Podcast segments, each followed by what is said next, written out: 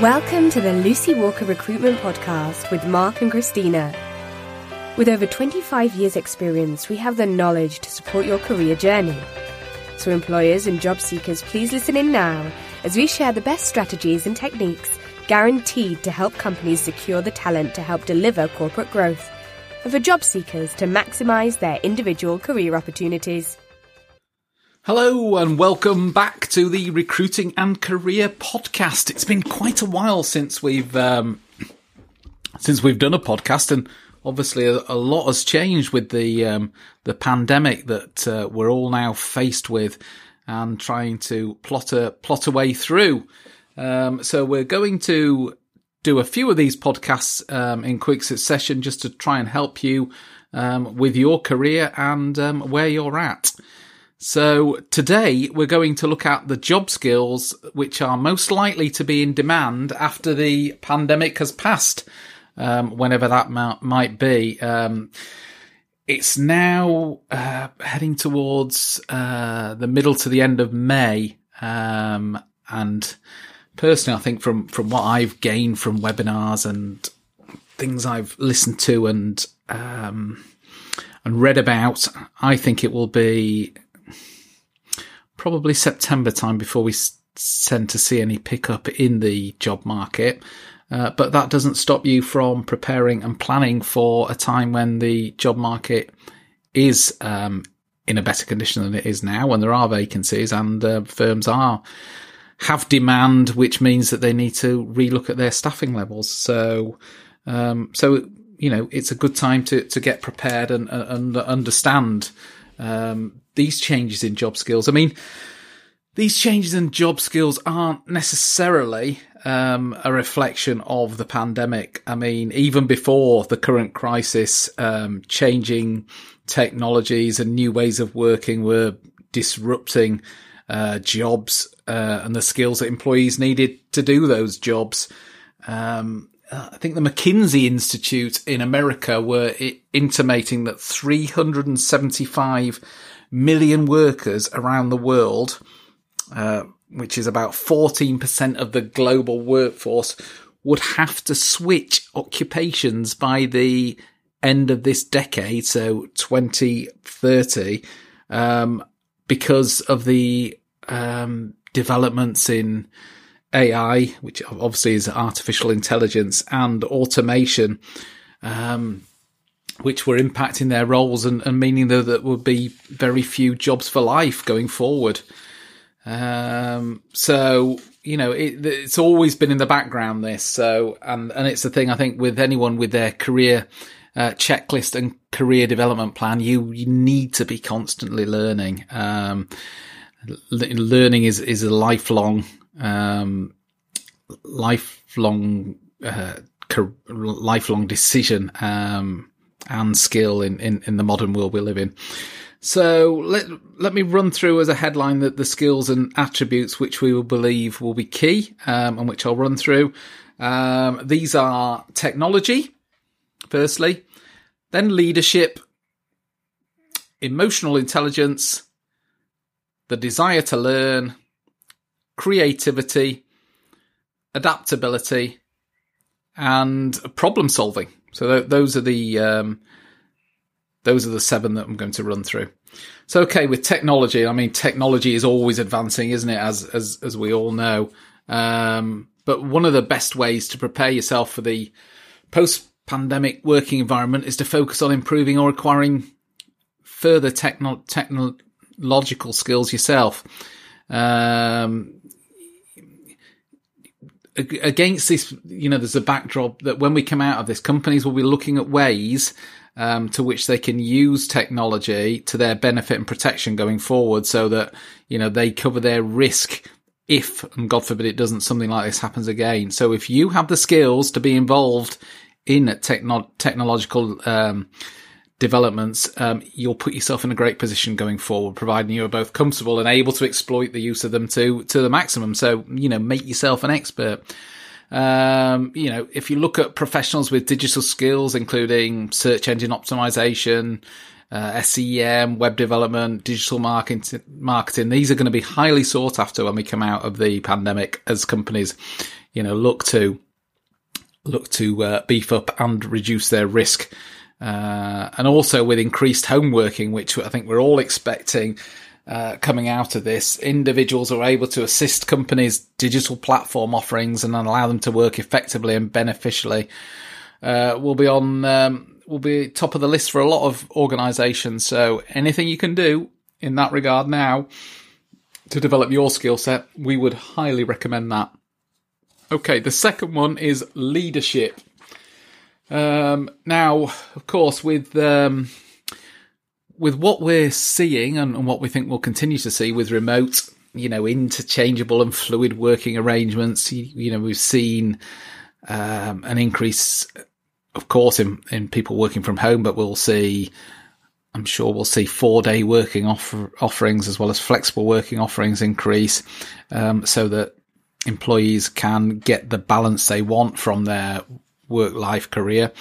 Um, but against a backdrop of this, the skills of uh, uh, individuals to lead and lead well will become ever more important because they're going to be faced with not people just sat, you know, 12 foot away from them, a collection of people, but there'll be people in different locations, uh, whether that be some in the office, some, um, some in their homes, wherever.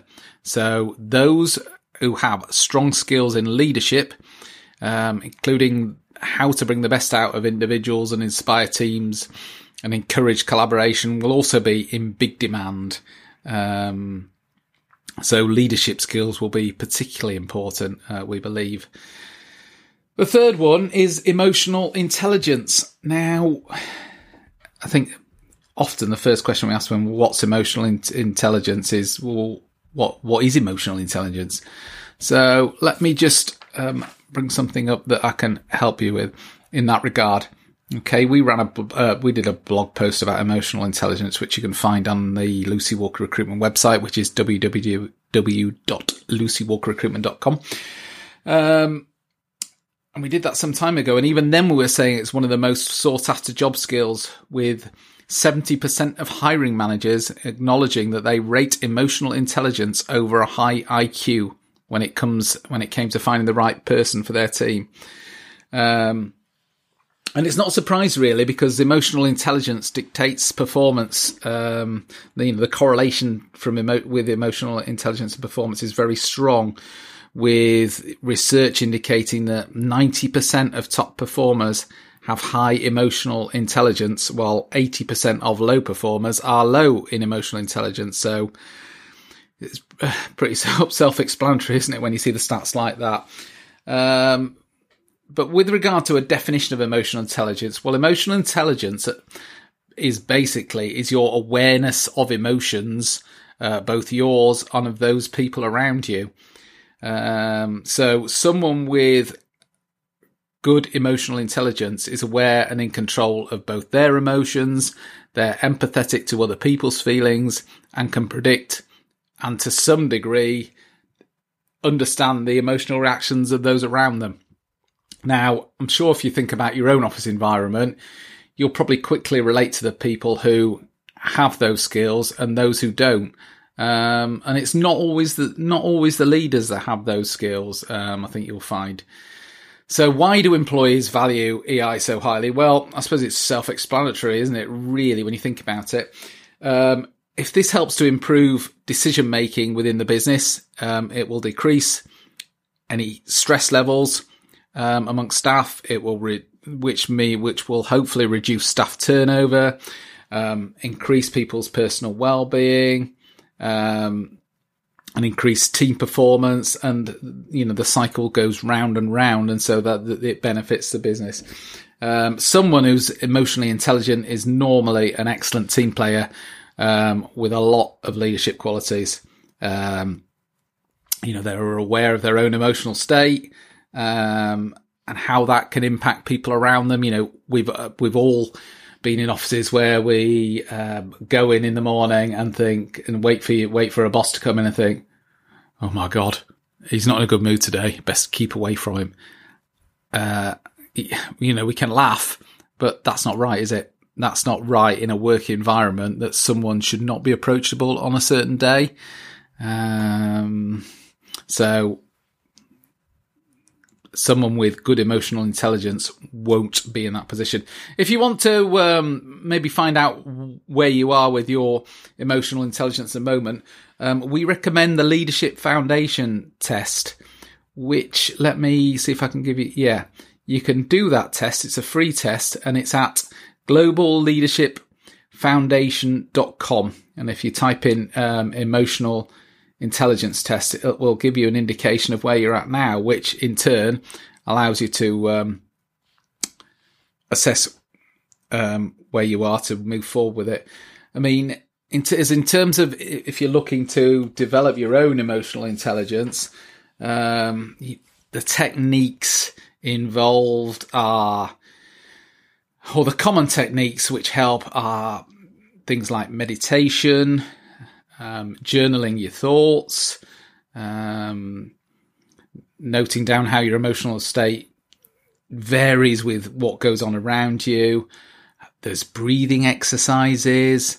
Um, the mindset of treating setbacks as learning opportunities rather than thinking as rather than a setback being the end of the world. Um, and all, always, and another technique is always trying to find to imagine how the other person is feeling about what, what you're uh, discussing or proposing to do. Um, and the last major one they recommend um, is to read fiction, which um, I'm not a great fiction reader. Um, but it does say that fictional characters uh, may be imaginary, but they are superb at building an emotional understanding of others. Um, now, I only like to read facts, so I don't know what that says for me. Probably says that I've not got the best emotional intelligence. Um, okay, so the next point, or the fourth point I mentioned in terms of a skill, was the desire to learn, which I think I mentioned at the start is is is key. Um, you know, we're always learning, however old we are.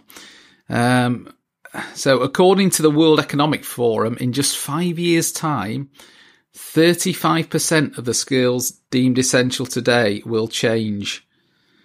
So, wow, that's some big facts, isn't it? Um, but what that means is you just need to keep learning. You just need to keep improving your, your skill set. Um, and there are lots and lots of, of, of, of ways, you know, you can learn, um, to, you can use to upskill. Let me just give you, I've got here um, some examples of some online, you know, online course providers. There's so many of these these days. You know, you've got um, Udemy, um, Google Analytics Academy, um, Open Learn, Codecademy. Um, if you're interested in languages, Duolingo. But there's so many online courses you can do, and given the circumstances of the pandemic at the moment, obviously a lot of people are looking at these online courses as an as a an easy way to to upskill. But you must embrace the desire to learn. I think is is definitely what we're saying at the moment. Okay, so the fifth point is creativity. Now, the creative and innovative nature of us all has been obviously tested to the fore, hasn't it, during this uh, crisis? And our ability to continue to adapt and help organizations produce and deliver results um, is is going to be key mo- moving forward. And those people who can do that will be game changers for their organization and any future organization they may go into. So, you know, if you are of a creative and innovative nature, look to exploit that to the floor. To, sorry, to the floor, to the floor, not to the floor, to the fore. Um, okay, adaptability. Closely associated with obviously with creativity, but adaptability and, and flexibility in your in your approach um, uh, once we start to come out of the pandemic and lockdown period um, will become more evident as companies evolve. companies will be looking, companies will be thinking about how they look going forward in both in terms of their structure and um, and their their base. You know whether they have um, a, a, large office base or more people working from home. Um, and in so in doing this, they're going to be reassessing their structure, their product offering, maybe even employees' roles and job descriptions. Will these need to be tweaked? Um, so that's going to mean uh, for for their workforce the need to be flexible and fluid, um, which everyone has been obviously while we've been working from home. But again, we're going to see continual change as as companies um, deal with the aftermath of this. So be prepared, be adaptable, be flexible, um, and that'll certainly stand you in good stead with your uh, with your current employers and, and any future employers because you know the world doesn't stand still so we have to keep we have to keep moving with it. And i think the last point um, is um, problem solving and critical thinking. Um, this again uh, like the creativity and innovation is is going to be key.